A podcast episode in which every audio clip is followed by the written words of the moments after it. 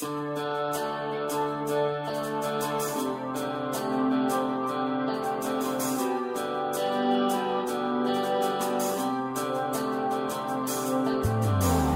to Cato Audio for July 2013. I'm Caleb Brown. In this month's offering, Representative Scott Garrett makes a case against Dodd Frank's financial reforms. Author Kevin Williamson can't wait for the collapse of the welfare state. Economist Tim Kane talks immigration reform. Reporter Spencer Ackerman discusses drones. And David Stockman unloads on the great economic mistakes of the last few decades. First up, this month's Cato Roundtable.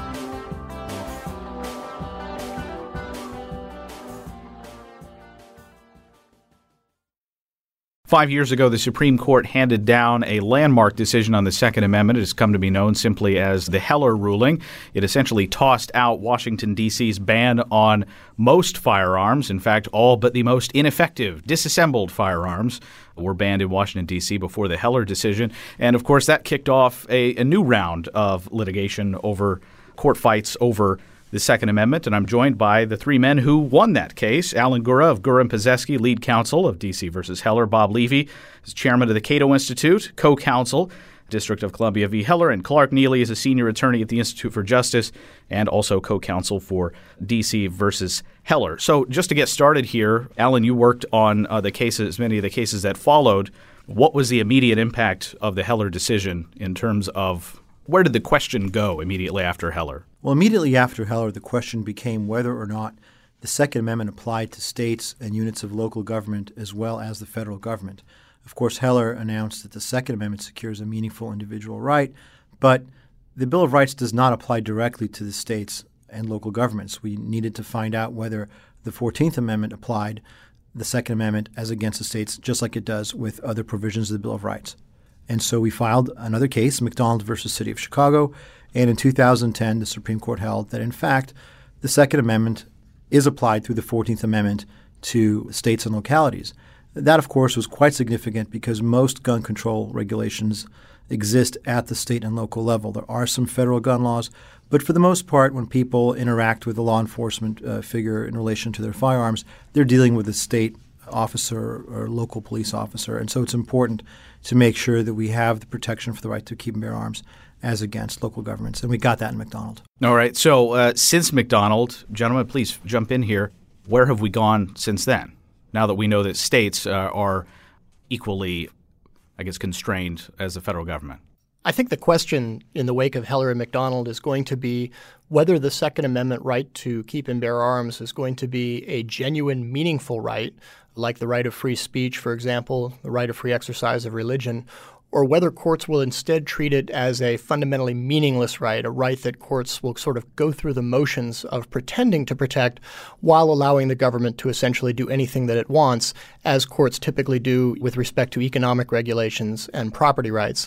That is still shaking out, and despite, I would say, fairly strong and unmistakable language in both Heller and McDonald that the right to own a gun should be considered fundamental, the lower courts are still, many of them, looking for ways to essentially drain that fundamental right of any meaningful judicial protection in the same way that they do, again, with, with economic regulations and other rights deemed non fundamental by the courts. I think to put this whole process in context, we conceived of this from the very beginning as a three phase project.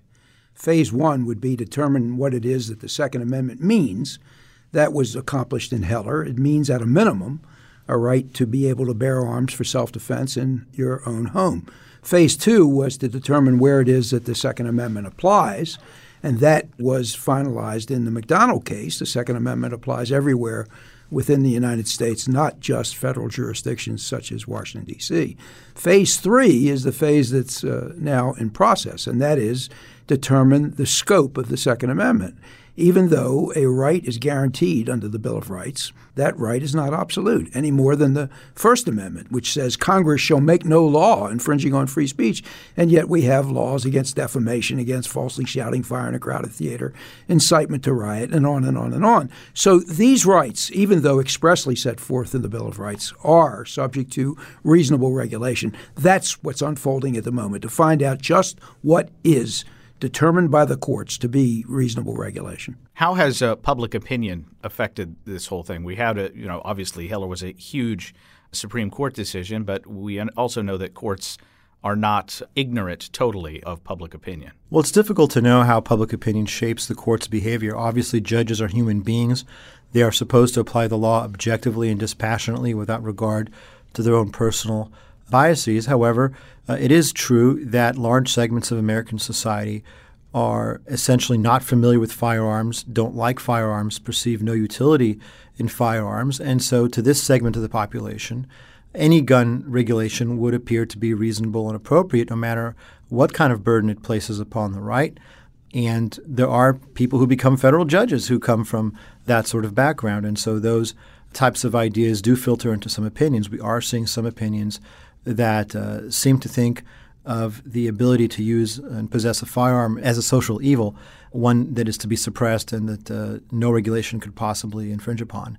And that's a problem. At the same time, we do see other judges who take Heller and McDonald more seriously and do try to faithfully apply those cases and the strong language that they contain. That recent polling data, though, indicates that even though most Americans believe gun crime has gone way up, they still think that Congress should probably just move on to other issues and not try to institute more gun regulation. Well, it's important to know that, in fact, gun crime has gone down, both gun crime and gun violence. There are far fewer deaths from gun accidents today than there were 50 years ago, and there are fewer gun homicides every year that goes by. So there's really no substantial argument to be made for the proposition that an increase in gun regulations leads to an increase in gun safety. If anything, the evidence seems to point the other way.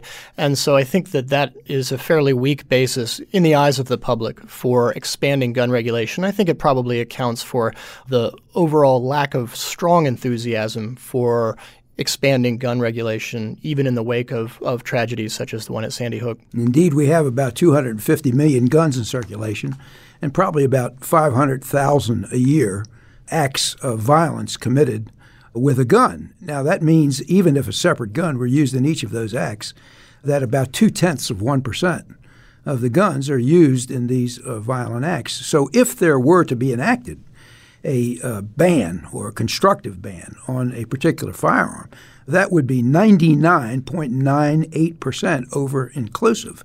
And of course, the Constitution will not permit of such over inclusions. Now, uh, Bob, you recently got, I guess, caught up in the debate over a particular gun regulation that was the Manchin Toomey legislation, and you said that there were things worth having in there in exchange for other benefits. Can you lay those out just a little bit? The Manchin Toomey Compromise Bill, I thought, should not have been enacted as it was structured. But with a few modest improvements, it might have been worth considering.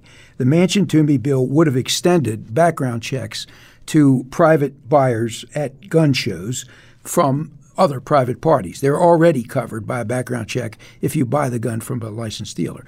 So if there was a private purchase at a gun show or a private purchase over the internet or a private purchase as a result of a posted ad, say in a newspaper or on Craigslist, then the Manchin Toomey bill would have extended background checks to cover that.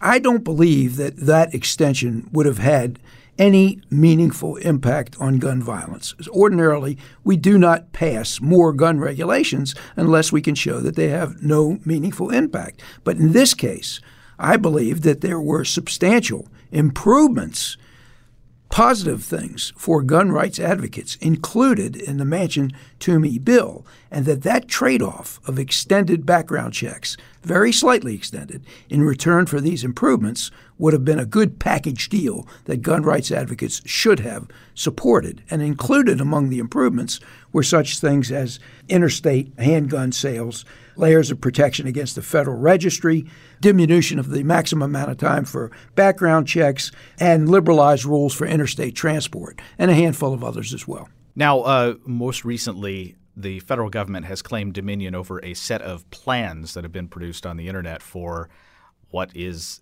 a 3D printed gun, something that would have not been considered certainly by the founders and by most of us even just a few years ago. What do you think are the essential elements when we're talking about fighting over this particular issue? Well, I wouldn't be too concerned about home access to 3D printers to produce homemade guns. Uh, each of these printers, as I understand it, costs anywhere from 1,700 to $8,000. Nobody's going to spend that kind of money if they're going to want to produce a gun simply because the parts to the gun are $35. The economics of the matter suggest that we don't have to be worried about unlicensed persons in their homes creating loads and loads of guns that are plastic in nature and would otherwise have been barred. There is a significant First Amendment concern over the government's behavior in this regard. Information about firearms, including firearms designs, instructions on how to build and use firearms, is pure First Amendment protected speech. Americans, for centuries, have exchanged information about the production, maintenance, and use of firearms. And just because those instructions are broken down into a machine code for the production of a gun doesn't make them any less protected by the First Amendment. Of course, if a person were to manufacture a firearm, even without a 3D printer, that uh, contained features that uh, are appropriately uh, subject to a prohibition, that would be one thing. But the idea that government is going to stifle an emerging technology and in a way that restricts people's ability to exchange scientific and technical information is one that we should all be very concerned about. Of course, the implications are much broader than simply the area of guns. I want to agree with Bob that this is really sort of a tempest in a teapot, and, and also agree with Alan on the First Amendment issue. But I, I want to add that it seems to me the government's stated concern here is that people will be able to essentially manufacture untraceable and unregistered guns. And I think it's a fairly silly concern when you look at it because we've had a zero tolerance war on drugs for more than 35 years, and it hasn't made the slightest bit of difference in terms of the difficulty of acquiring illegal drugs. And if somebody who wants a firearm doesn't have to make it at home, they can go out and acquire it on the street. And the state of the technology for these 3D printable guns right now, these are not very effective firearms. If you wanted to do something bad with a firearm, you're going to go buy a gun on the street the way criminals have always done and will continue to do. Yeah, at least all the videos I've seen of people firing the guns, they're doing so with a rope and then they're behind a wall. One other thing I wanted to talk to before we leave this discussion is that since Heller, it seems that a lot of the fight has become over the degree to which local governments can regulate out of existence the functional right to own guns. Of course, DC was also an example of that. But you know, where is that fight going right now? The fight continues. There are laws that are being struck down, and there are some laws that are being upheld. And again, it depends on whether the court takes seriously the idea that this is a fundamental right that's on par with others in the Bill of Rights, or whether it's a court that sees guns as a social evil and Heller is a non-serious and perhaps temporary precedent. And uh, it's going to take more litigation, and I think it will eventually require the Supreme Court to step in at some point and clarify what the Second Amendment might mean. I think that uh, it's uh, strange to suppose that the Supreme Court would have given us these two decisions in Heller and McDonald, only to then step away and allow the right to become meaningless or uh, basically disregarded by the lower courts. I think the Supreme Court intended for this to be an actual feature of American constitutional law, one which it would revisit from time to time as needed. I'd like to follow up with a concrete illustration that that's both amusing and I think enlightening from a case that Alan litigated called Ezell versus City of Chicago, in which the City of Chicago responded to the McDonald litigation in part by enacting a new set of gun regulations that required people who wanted to get a gun permit to have regular training on a firing range. And then the city turned around and banned firing ranges within the City of Chicago. When this case went up on appeal, I'm sorry, when this ordinance went up on appeal, the city's lawyers had to try to figure out some way to defend it, to justify the decision to outlaw private firing ranges. And the explanations they gave in court were laughable. One of them was a supposed fear of lead contamination. People coming off of firing ranges might have lead on their hands and spread that around the environment. It should be noted that the city made no effort to impose, for example, uh, procedures on people leaving government-operated ranges so that they would, you know, wash their hands or somehow uh, take care of the lead coming off of their hands there. The second explanation was even more laughable, which was that people would congregate at firing ranges, uh, criminals would congregate there to try to steal guns from people who were coming off of the range. Now, having grown up in Texas and been taught to shoot at a young age, I can tell you there are two kinds of people at firing ranges military and law enforcement, who can presumably take care of themselves, and people who have spent their whole lives fantasizing about the day when someone would try to take their gun from them so they can use it to defend themselves. These were completely preposterous justifications for the law, but it illustrates the difference I was alluding to earlier. Are courts going to require the government to provide genuine, compelling justifications for gun regulations, or are they going to allow the government to get away with any kind of invention, invented uh, explanation for the law that they want, um, as they do, for example, in economic regulations? We still don't know the answer. Another reason that they gave is that gun ranges are places where people would congregate to fire guns. And firing guns, of course, is dangerous. But that's kind of like saying that the highway is a place where people go to burn gasoline.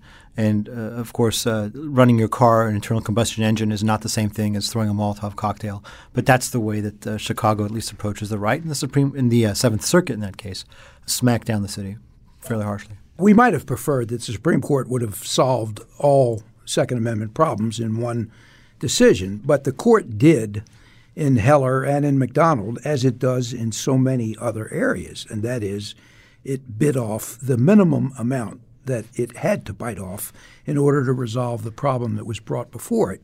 In Heller, we contested an outright ban on handguns. We contested a ban on carrying firearms within the home from room to room without a permit. And we contested a ban on having functional long guns in the home. The Supreme Court addressed each of those and resolved those problems. But in doing so, it left a whole lot of wiggle room, a whole lot of opportunity for opportunistic state and local governments to try to circumvent the court's holding. Now the court is going to be required to step in and put a stop to that. We would hope that the court will take that opportunity and now begin to draw some bright lines that were not drawn in the Heller case. All right, gentlemen, we're going to leave it there. Alan Gura, Bob Levy, and Clark Neily, the three attorneys responsible largely for the Heller decision at the U.S. Supreme Court. You can read more on gun rights and the Second Amendment at our website, cato.org.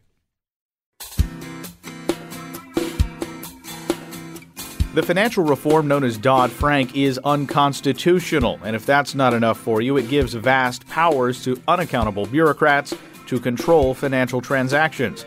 That from Republican U.S. Representative Scott Garrett. He spoke at a Cato Capitol Hill briefing in April.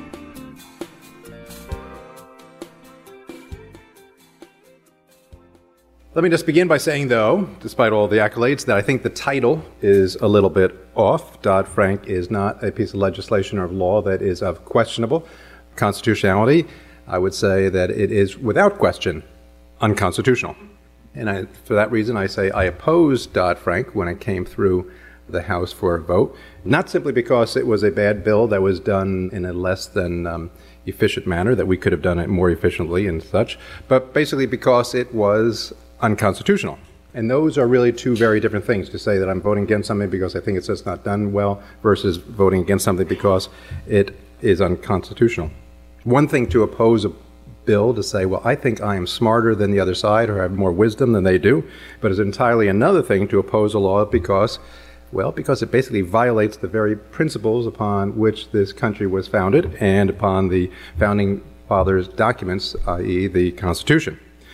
As this audience knows, I believe that uh, our Constitution establishes a government basically of restraint. It enumerates a series of few and defined powers. It defines those powers and responsibilities among three branches of government. And in doing so, it basically establishes a system of checks and balances, in which basically, if one branch becomes overly ambitious, it is then countered by uh, countervailing balances from one the two of the other branches. But rather than establish a regulatory regime that is consistent with those constitutional principles, Dodd Frank then is the great exception to the Constitution. Dodd Frank does so by doing what? By creating not just one, but two agencies that are granted basically unlimited power to define and pass rules to regulate every conceivable financial transaction and does so without being accountable to anyone. These two agencies, of course, are CFPB, Consumer Financial Protection Bureau, and FSOC, the Financial Stability Oversight Council. And they basically are effectively uh, the judge, the jury, and you could also say the executioner of the institutions they deal with and the American economy as well.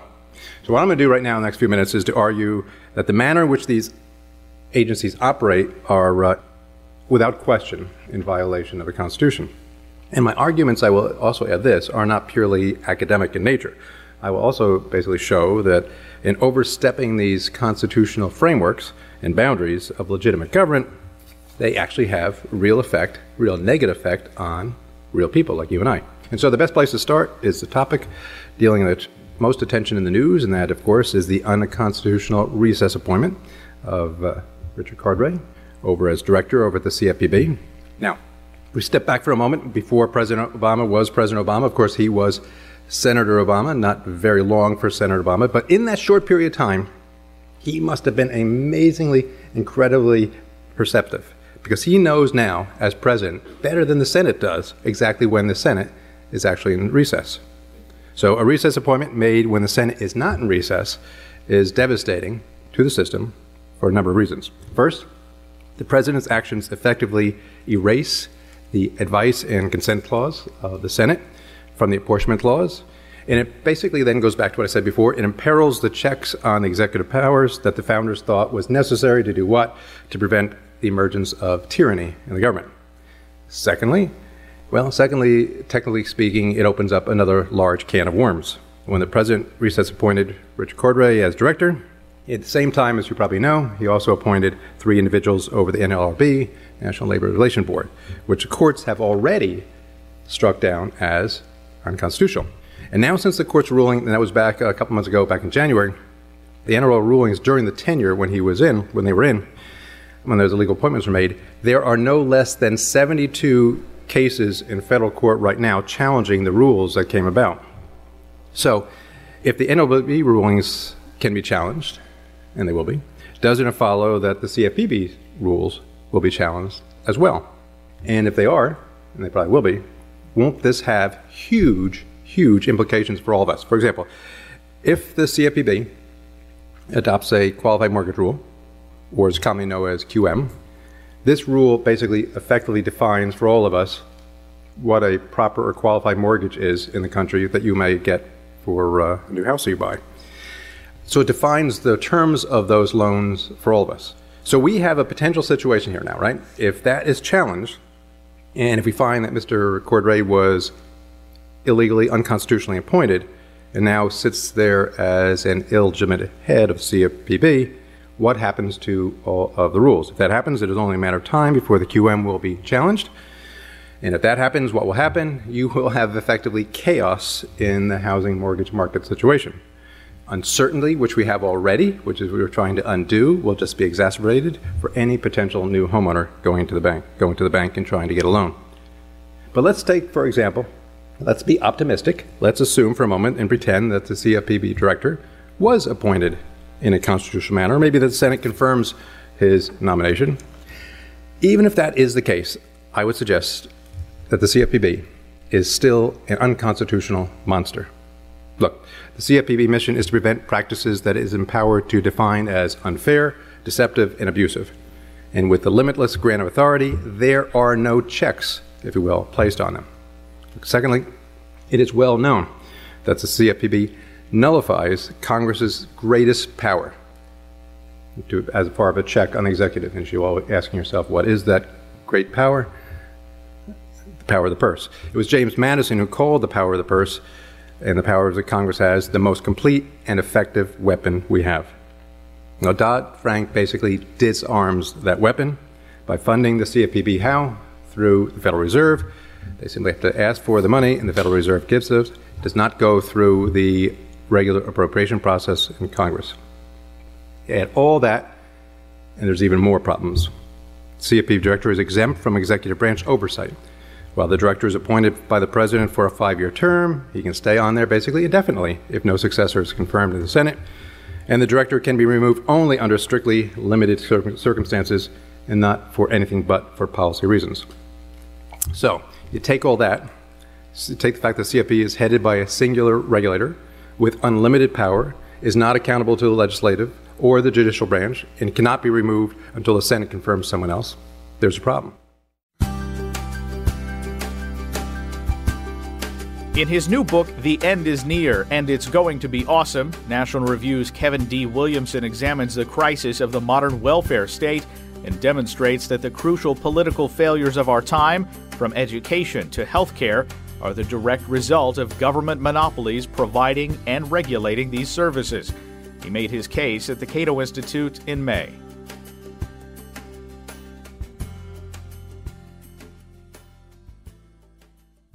I've spoken a lot about how we go about solving social problems to student groups and young people. And I was a teacher, professor for a while.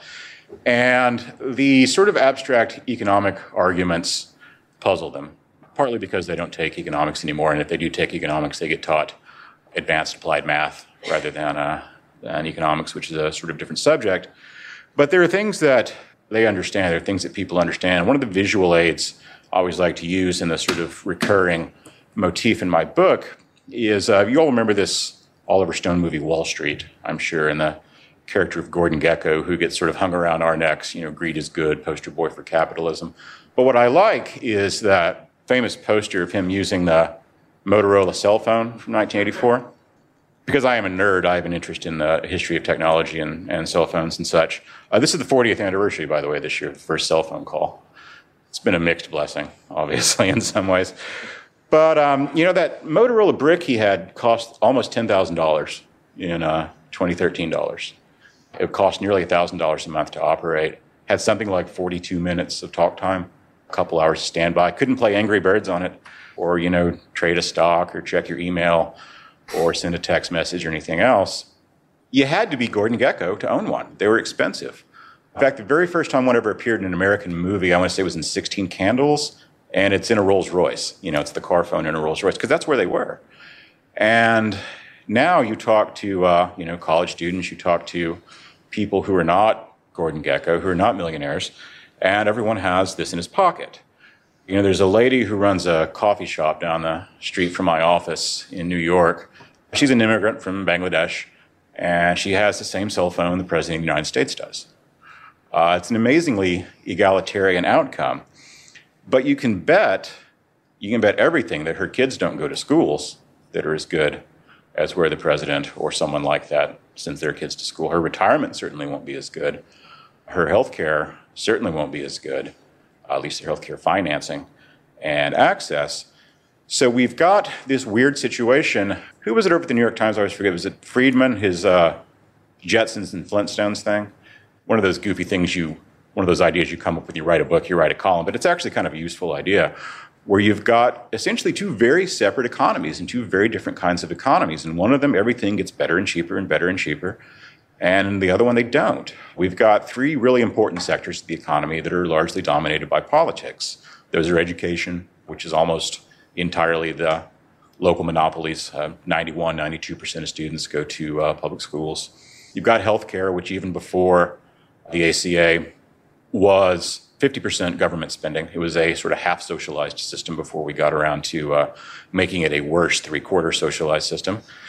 And then you've got uh, pensions, which is dominated by Social Security, of course. Medicare is, is sort of a piece of that if you look at retirement more broadly. And you've got a system into which people are paying 12.5% of their income for their entire lives and getting something out of it that is not at all related to uh, what they put into it. One of the worst debates we ever lost is this idea that Social Security is some sort of investment. So we end up with this situation in which we've got three really important parts of the economy, and some other important ones too, but these are the three that really leap out, that are dominated by systems that don't work. And there's a tendency among those of us who write about politics and yell about people about politics all the time to read all this through the, you know, sort of familiar ideological filters. And I wanted to try to take the argument to a little bit beyond, well, markets work and government bureaucracies don't, and that's the end of discussion. Because I think there's a bit more to be said to it about it than that. Because the question of why markets work is something that is not, I think, always particularly well understood. Most people think it's largely about profits and incentives, but I don't think that really tells the whole story. And of course, being in the F.A. Hayek auditorium, there have certainly been more sophisticated versions of this argument made than mine, one of them by F.A. Hayek, but uh, not everyone's going to be going to be reading that. So we have a problem that is related to something Hayek and Mises both got into, which is the problem of complexity. I started off the book with a uh, sort of retelling of Leonard Read's great essay, I Pencil, which is one of my favorite things. I read it when I was a kid, and it sort of always stuck with me. You've got a process, not only in the marketplace, but also in the nonprofit sector of things like Wikipedia, things like Kickstarter, where you've got lots and lots of people working on problems from lots of different angles, everyone making small improvements, things that add up in the aggregate over a long period of time to real dramatic improvements from the Motorola brick to the uh, iPhone, from $10,000 to we'll give you one for free if you'll sign up with our service. But obviously, the schools aren't improving at the same rate. They're not getting better and better every year and cheaper and cheaper. We're now spending about twice in real dollars per capita what we spent on education 30 years ago. You may have noticed that we're not getting twice the results. We'd be lucky in most places if we were even getting the same results we were 30 years ago. Healthcare is one of those weird things where you've got a system of paying for things that's very disconnected from the market itself. So we've got really incredible things in the marketplace. You know, stents, simple little thing, stent. It's basically a straw with medicine implanted in it. But for a lot of people, it's made open heart surgery an unnecessary thing. You know, it used to be something wrong with your heart. They had to saw you open, break open your ribs, and do open heart surgery. It was crazy. Now we have outpatient procedures, stent, you're in, you're out. But your system of paying for that is, of course, er, what do you think, 19th century? Maybe early 20th century? And it shows up throughout the uh, marketplace. You know, one of my uh, one of the things that drives me crazy in life, I should one of these days just write a long essay about this. But if you go into a doctor's office, you ever notice they hand you a clipboard and they ask you medical questions and you fill it out, pen and paper for your medical records? Now, if you owe them money, they use the credit reporting system, which is an enormously sophisticated piece of information technology that can find you anywhere in the world and discover exactly how much money you owe to whom and for how long and under what terms. When it comes to your actual health records, it's well, tell me if you're allergic to anything. Tell me if you're this. Tell me if you're that. You know, it's uh, we're using technology that you know Isaac Newton had. We're just one step up from a quill. it's crazy, and this is, of course, what happens when you have a marketplace in which there's no need for consumers and producers to negotiate with one another, where everyone's interests are adverse to everyone else's, and there's no of that you know sort of iterative, repeated relationships that make life so much easier everywhere else. So the thing about where we are with the money end of the situation is simply that these obligations are never going to be met. They're not. We've got, you know, again, by my count, something like $140 trillion of liabilities and zero dollars to pay for them. And if you ever try to talk to people about the national debt and things related to it, you know, when you say trillion, people just kind of go, uh, numbers all sound alike at a certain point. I was an English major, so anything above like 16, you know, I've got to, I've got to check twice. You know, 100 billion, 100 trillion, it sounds the same. You know, I was just over at the House speaking to a couple of members of Congress, and uh, they at some level know the difference between 100 billion and 100 trillion although you wouldn't necessarily know it to uh, see how they operate. But so to give you a scale of that, you know, 140 trillion dollars is just about two times the GDP of the planet. It is approaching the value of all the financial assets in existence in the world. All the money in all the bank accounts, all the stocks and bonds, everything. It doesn't add up to that. And the thing to keep in mind, of course, is that we're not the only country with liabilities. So you've got other countries with similar sorts of liabilities, everyone going into the same marketplace looking to take this limited pool of capital and finance obligations that are a multiple of it. I don't know what the global number adds up to of government overhangs, but you'd have to use scientific notation and get someone like Mike to explain it to me. But it's going to be it's going to be huge. So there's just a 0.0% possibility that things like Social Security and Medicare are ever going to be paid out at anything like their present value. It's not an ideal immigration reform, but a robust and large guest worker visa program would accomplish two goals. First, it would channel healthy and peaceful people into sectors of the U.S. economy that demand their skills. And second, it would reduce the pressure of immigrants seeking to enter illegally, focusing border enforcement on security and health threats. Tim Kane of the Hudson Institute discussed immigration reform at a Cato Capitol Hill briefing in April.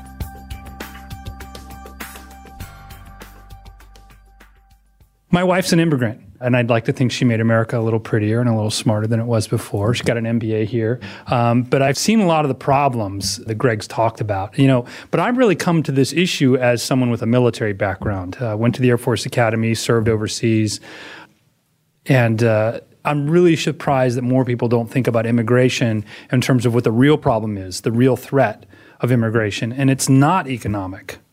And I've studied the literature on this.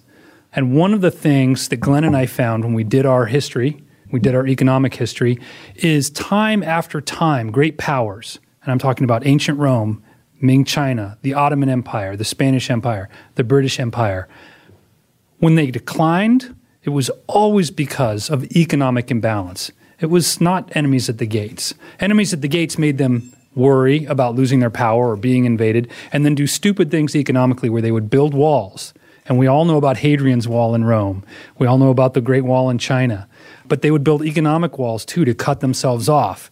The Ming Chinese thought they'd learned everything about the rest of the world. You know, Zheng He's treasure ships, when they came back after all those voyages, suddenly there was an emperor that said, We don't have anything great to learn anymore from the rest of the world, burned all the ships, and made it punishable by death to build an ocean going vessel to leave China. That's a kind of wall against free trade. So, what we worry about is America building economic walls, not just the literal walls, but the economic walls, the hostility to free trade that we see largely among Democrats, the hostility to immigration that we see, I think at least this is the media narrative, largely among Republicans restrictionism, economic restrictionism on immigration is self defeating. The economics of this are in a world where we've got free trade agreements with Mexico, there's going to be trade and a free flow. So a worker can be in Mexico and work at a factory and ship the goods here. Or we can have a guest worker program where they could come pay taxes in America, work at an American company, help a company thrive here. The economic literature on this is pretty unequivocal that there's not a risk to high skill immigrants, more of them, the more the better, but there's really not an economic risk or damage to low skill immigrants. They help the housing market. I think Greg made a great point here. So, part of this book, again, is trying to make the point let's not build economic walls because we're not going to decline in 10 years. America won't decline in 100 years. Decline of a great power at the heights that America's reached, that takes at least a century, probably two. But that doesn't mean our politicians aren't trying to go down that road. So we're going to try to get a little warning sign up there. Embrace openness, embrace liberty. It's really worked for us in the past. I don't think we can talk about this issue without also talking about what's happened in Boston because the terrorism in Boston, a lot of people have said, see, these were immigrants. They were from a dangerous part of the world. They were from Russia. You know, maybe we should be cautious. Great powers do that, they get cautious. Let me tell another little anecdote. Julius Caesar was killed by a gang of eight senators, right? Making a gang of eight, because Julius Caesar was open to immigration. He granted citizenship to non Italians in the Roman Empire. And that was offensive to the elites in the Senate. So, fortunately, our Gang of Eight is very different. They're open. I'd like to think our president's open, but I don't see him embracing a lot of the common sense things like a guest worker visa. You know, we're still waiting for the White House to say thumbs up on a guest worker visa. That's the heart of what we need to do economically to make this program work. And it's in this bill, and it's very smart. So, there are people that think what happened in Boston is a sad day for immigration reform. I think it's actually something that should be addressed because security is the problem. Right? In, in, the intel business, I was a human intelligence officer in the Air Force. When you're looking for bad guys, you're looking for needles in a haystack. And the bigger that haystack is, the bigger your problem is. So if we have 10 million illegal immigrants in the country that are here to work, to be good members of society, that pay into our tax system, and yet there's a whole market of forged documents and bad documents that they need to do to be here. That's tremendous cover if you're a bad guy, whether you're trafficking drugs or whether you plan terrorism. And what frustrates me is we have a finite amount of government resources, and if so many of them are directed at solving a problem that's not a problem, I mean, economic migration, and not directed at terrorists and, and criminals, you know, that's danger waiting to happen.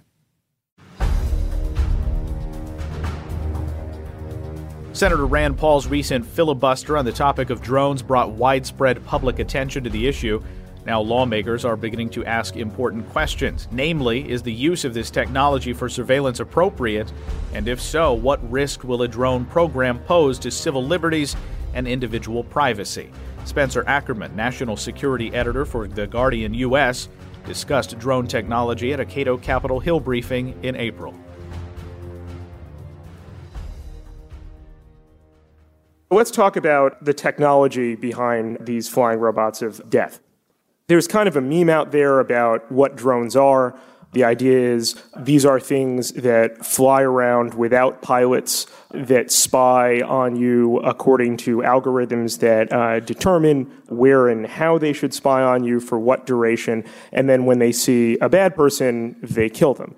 And none of that is really true. The further you dig down in that, you find that these are a bunch of either badly articulated or just badly understood observations. So, what do I mean by that? The first thing is don't think of the drone as the stuff it carries. Don't think of it as the sensor packages and the cameras that spy on any that spy on people and don't think of it as the weapons they carry that strike people.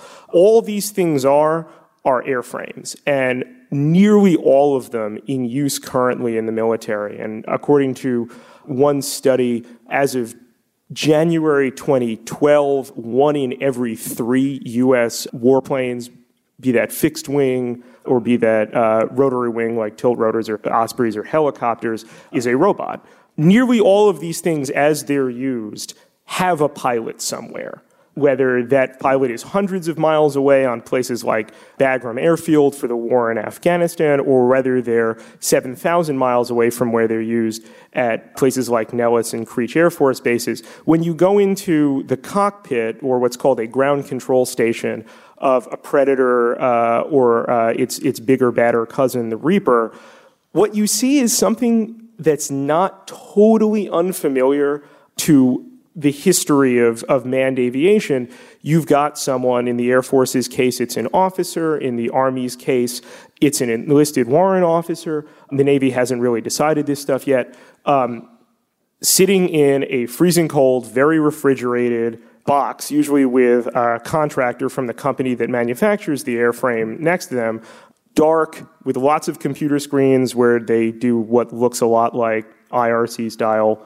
chatting next to one another and looking over, connecting to their chains of command, littered with lots of energy drink cans around because they're on duty for something like between eight and, in some cases, 11 hours at a time. And what's next to them is a throttle, is a stick, and they're physically controlling the aircraft in real time. They send it up in the air, they control where it loiters, they stay on station as long as that thing stays on station.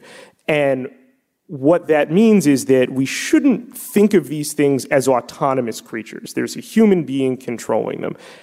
That increasingly is eroding somewhat. On Tuesday, I was on the deck of the USS George H.W. Bush for something the Navy was super excited about, which was the launch of something called the X 47B. It's a demonstrator aircraft. The thing looks like a Batwing, there's no tail on it. Um, if anyone's a Battlestar Galactica fan, think of a Cylon Raider. It kind of even has the red visor. It's nuts. Uh, it's 62 feet in wingspan, so it's enormous. And unlike any drone before, it's capable of launching off an aircraft carrier, which is one of the hardest maneuvers in aviation. You're launching and then landing, which is the hardest maneuver in aviation, off of something that moves, that pitches, that rocks, that's affected by the weather, that human beings on a deck have to be exceptionally careful about controlling. It's basically a robotic Top Gun. It can't land on the thing on the deck yet. That's they're going to do the first deck landing in either like July or August. It also differs from the predators and reapers that you've read a lot about and the robotic helicopters you've read about and another difference. Everything I said about the ground control station, where a guy's in there and it has a throttle, it has a stick and all that, doesn't apply for the Navy's upcoming drones, which they're calling eventually when this program with the X 47B expires, there's something called UCLASS for unmanned carrier launched aerial surveillance and strike.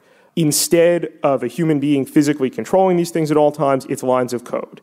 You've got software programs that basically, through the miracle of algorithm and interaction with GPS, uh, will program in a flight plan for the forthcoming UCLASS, which should probably enter the Navy. They want somewhere between 2018 and 2020, and then the robot flies. And when you need it to come back down to the deck of the ship, you enter another program, and the robot executes it. What they're not doing, what no one in the military is envisioning right now, is autonomizing the decisions and the protocols for striking, for releasing a weapon. That's something that the military takes exceptionally seriously. That's something international law takes even more seriously. Is it technologically possible? You can always figure out a way to automate it. But like when you think about it, you know, what's the weapon with the greatest degree of autonomy there is? A landmine. So, you know, when you think about autonomy in drones and particularly autonomy in weapons releases, A, this is something with, with a very long history in other weapons technology, and B, as of right now, there's a determination inside the military that that's crossing a Rubicon, and they don't want to do that. Will they do it at some point? Mm-hmm. More to the point, the history of the development of this weapons technology, as well as the development of really all civilian technology that we use all the time, is the encroachment of automation by very subtle degrees. You can see that in the difference between the way that there's a remote pilot in a Predator and there isn't one for the X 47B and won't be one for its successor, the UCLASS program.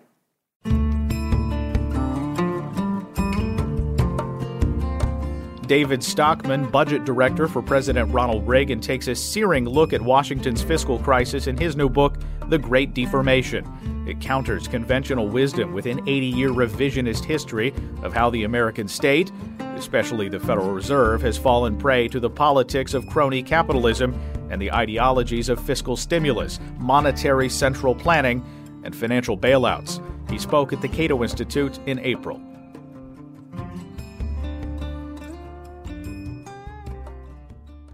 What I'd like to do now is suggest that even though there's 700 pages here and there's a lot of history, that really there are three big ideas in this book that I think are pretty much along the libertarian mainstream. I have been a deviant every now and then on certain issues. Um, in fact, uh, I was called uh, a serial apostate the other day by uh, some writer. So I never stay always on the straight and narrow. But there are three fundamental ideas, and one of the things I'm trying to do in this book is take these ideas fiscal rectitude, sound money. We hear that. We know we have a feel for what those mean. Free markets and trace them through the ebb and flow of history and events and policy decisions and you know financial world uh, evolution over decades and decades to try to identify those inflection points those critical times when choices were made that led in the wrong direction. Because obviously today the free market is almost dead Today, the fiscal equation amounts to a doomsday machine. I don't know how it's going to be stopped or how the national debt doesn't keep growing towards 30 trillion, 115% of GDP, and I could go into some of those things as well. So we ask, what I've tried to do in the book then is to say, how did free markets get abolished? And they did for the most part. Or why in the heck did we bail out Wall Street, Goldman Sachs, and Morgan Stanley, AIG, the auto companies, and so forth? And that was done by a Republican administration. So I'm not trying to be a doom and gloom guy, but if a Republican administration does this kind of abomination, then there isn't a lot left in terms of resilience, resonance, I guess I should say, for free market policy in the governing process. So if sound money clearly is out the window, and everybody knows that, but let me give you one number that has really been striking to me. And that is on September 10, 2008, uh, before the Lehman Brothers uh, collapse occurred and then all the madness happened after that, the balance sheet of the Fed was 900 billion and it had taken the grand total of 94 years to build from zero when they opened the doors to 94 billion and that's important, or 90 billion, because 900 billion, I'm sorry, 94 years. And that's important because remember, the balance sheet of the Fed on one side has assets, mostly government debt, bills, bonds, and so forth. On the other side has the liabilities that the Fed has created. In other words, in shorthand, the money that is printed over many, many, many years. Now, if it took them 94 years to print the first 900 billion and during that period we had some great fed chairmen like william mcchesney martin. He's one of the heroes that i have in my book. Some spectacular fed chairman like volcker. I really think he was great. And we had some real disasters like uh, arthur burns and uh, both uh, greenspan and bernanke. So, but still, if it took us 94 years to get there through good and bad policy, listen to this one. In the next seven weeks, Bernanke doubled that 900 billion to 1.8 trillion. He was printing money at the rate of 700 million an hour No joking. Those are the facts. You can see it on the Fed balance sheet that's uh, issued every Thursday afternoon. Now, they've got all kinds of excuses. The Wall Street was melting down. We can get into that lately. No, the bubble they had created in the first four or five years was being deflated. The debt that was being liquidated was bad debt. It never should have been there in the first place. So this was a healthy thing going on. And yet, here we are today. And this is why I think the idea of sound money is so lost.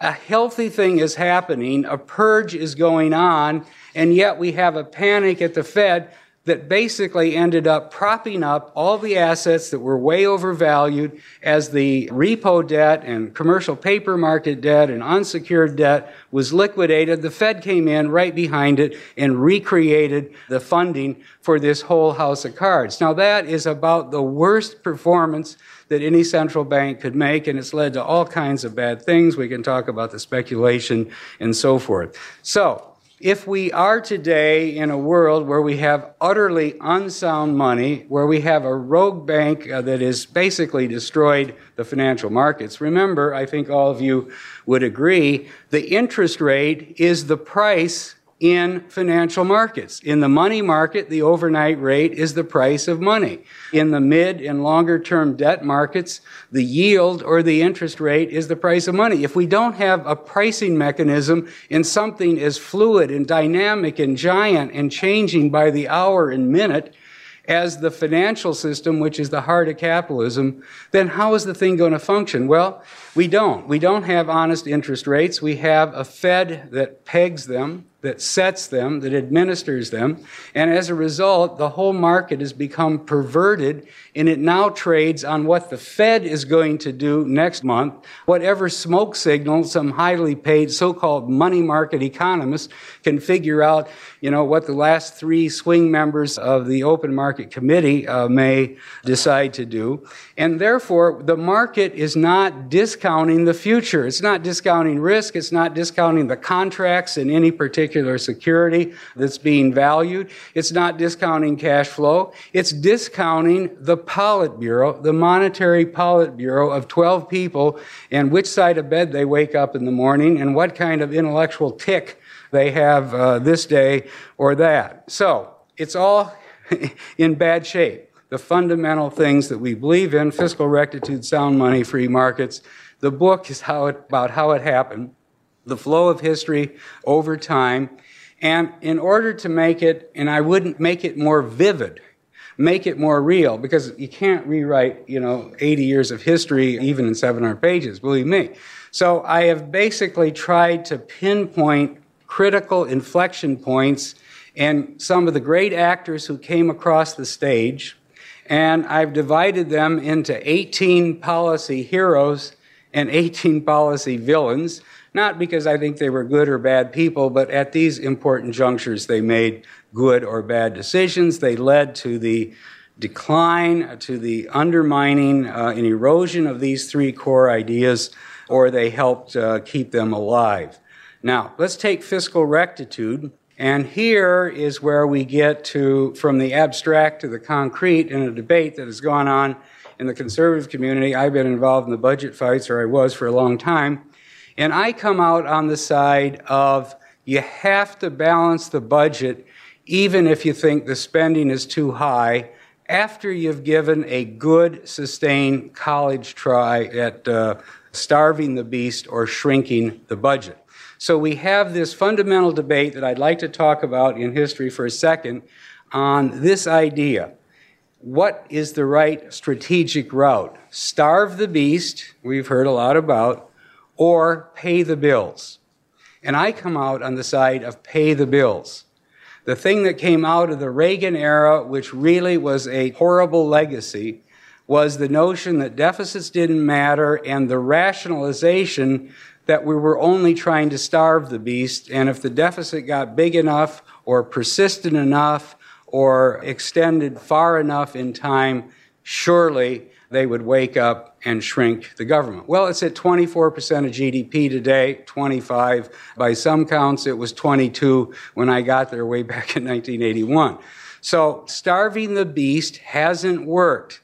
It has only led to a two party competition in free lunches the Republicans being the party of stimulating the economy, and frankly, that's statist, micromanaging the economy through the IRS code. They became what I call the Keynesians of the prosperous classes, versus the Democrats uh, using traditional Keynesian spending and, you know, liberal interventionist approaches. So when you have two free lunch parties competing for the electorate, you end up with massive, consistent, growing, and ultimately uh, incurable national debt, and that's where we are. Sound money. Here is where I have a big demarcation line in my book between Milton Friedman's folly and Carter Glass's wisdom. And Carter, I'm not talking about Glass Steagall, I'm talking about Carter Glass, chairman of the House Banking Committee, founder of the Fed, who envisioned the Fed as a banker's bank that on a passive basis ran a discount window where real live commercial banks, Main Street banks as he called them, the banks of industry and commerce, could bring their good collateral, let's say inventory loans or receivables that had uh, already been produced and shipped but not matured, could bring them to the discount window and borrow money at a penalty rate above the free market interest rate that the Fed was supposed to have nothing to do with. Now, the model of the banker's bank that was behind uh, the original conception and Carter Glass's idea had two features which are unbelievably novel today. One is that the Fed, in its first uh, statute, was not allowed to buy government debt it was only allowed to liquefy real commercial paper that represented economic activity coming out of the private enterprise system as a result of the to and fro of commerce and not because of what someone sitting on a board in Washington thought was necessary in terms of bank reserves and so forth. Now, it, that idea of a passive banker's bank is the opposite of the open market committee to be in the debt markets day in and day out, buying debt, buying debt to peg interest rates because they're trying to manage the whole financial system and the whole GDP. As Bernanke said, we're going to get the unemployment rate to 6.5% or some damn thing, and he can't even measure it. Now that's central planning. That's the opposite principle. That is the central bank actively intervening in the market to say, this is how much liquidity we think ought to be in the economy. This is what the rate of debt creation ought to be. These are the interest rates that in our wisdom we decide will bring about all these wondrous things. Now I call that monetary central planning. I call that the monetary politburo because there are 12 people deciding you know what the uh, liquidity of the financial markets ought to be and the financial system. It's the opposite of the Carter Glass notion and the, the Carter Glass notion, even though uh, a lot of people identify him only with Glass-Steagall, which I actually support as well, but the Carter Glass notion was that there is no target GDP. It was not like Professor Krugman or even Art Laffer who says, you know, the GDP ought to grow at 4%, and if it isn't, then you ought to do this, that, and the other thing to make it happen in Washington. The idea that came out of the original uh, Glass uh, Central Bank was that GDP will be whatever it is. If it grows at 2%, fine. 4%, fine. If it goes through a period where it's only growing, you know, half a percent or negative, that's okay too. That's the result of the interaction of producers, consumers, investors, real people in the free market. And therefore, the free market is incompatible with central bank monetary planning. And the kind of Fed that came out of Friedman's idea, and I know you know his defenders uh, will find this uh, you know very uh, much they'll contest this very much, but it is the opposite because it said a board of 12 people could decide how much M1 we need, and therefore knowing how much M1 we need, they would know how much credit would be created by the banking system. And if the banking system created the right amount of credit, the economy would grow at the right rate. Actually, Milton Friedman was a central planner and he didn't know it. and he was naive politically because how can he have believed, which he did, that if we give 12 members of a Politburo after we've severed the Bretton Woods and the gold standard and any linkage of what the central bank does to a redeemable asset, once you give that power to the 12 members of the open market committee, you end up with a Politburo. Now, here's the dilemma. Friedman was a very naive man. He was an idealistic man, but somehow he appears to have believed that 12 monetary eunuchs could get uh, appointed to the Federal Reserve Open Market Committee, and they would sit around most of the day reading book reviews and playing Scrabble or something, and occasionally uh, change the dials a little bit to keep the money supply growth at 3%. Well, that wasn't going to happen, and you saw that immediately when they closed the gold window and they turned great Professor Arthur Burns loose to print all the money that Nixon wanted in order to get the economy booming by July 1972, which I have it all in my book. That's exactly what the White House taped system shows that he told um, uh, Ehrlichman and Haldeman he wanted done uh, well before Camp David and all that mess. So, unfortunately, uh, Friedman's idea got used by a statist, nationalistic politician for his own short term electoral needs. He brought all of the free market economists of the era out to Camp David, and as you remember, they came up with the NEP, and uh, that was, uh, even at the time, I was only a young man in Washington. I don't know if David was there yet. But even then, I um, almost bent over laughing because I knew the NEP stood for the New Economic uh, Program Plan that Lenin put into place in 1921 in order to bail out his huge experiment in collectivism and communism, which was failing. Now, the, the third thing is free markets, and my point is um, bad money pollutes free markets.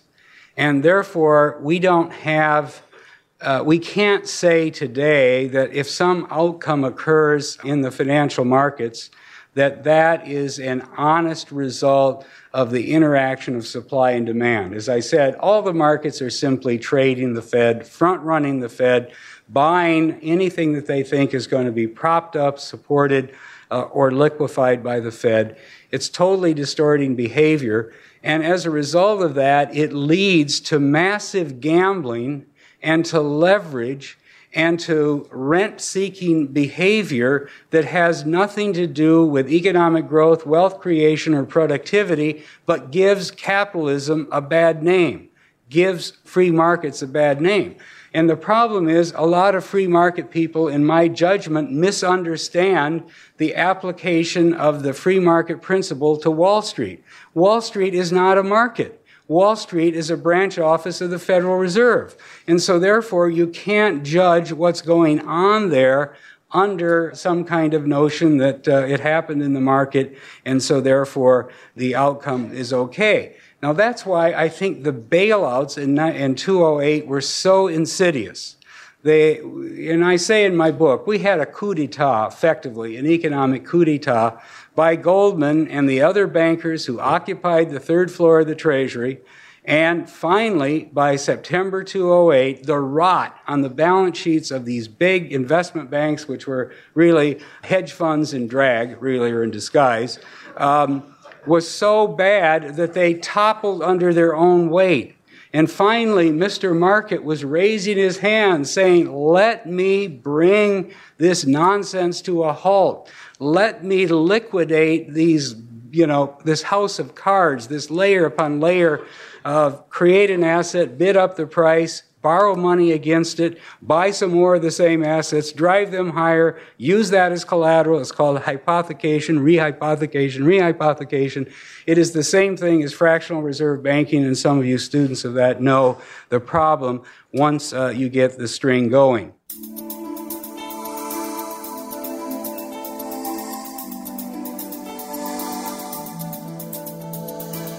Take advantage of the Cato Institute's summer book sale now through Labor Day. Save 25% on all print books by using the code SUMMER13 at checkout, or save 50% on all ebooks with the code EBOOK50.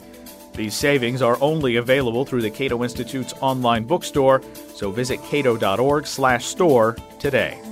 That will do it for this edition of Cato Audio. I'm Caleb Brown. Talk to you again next month.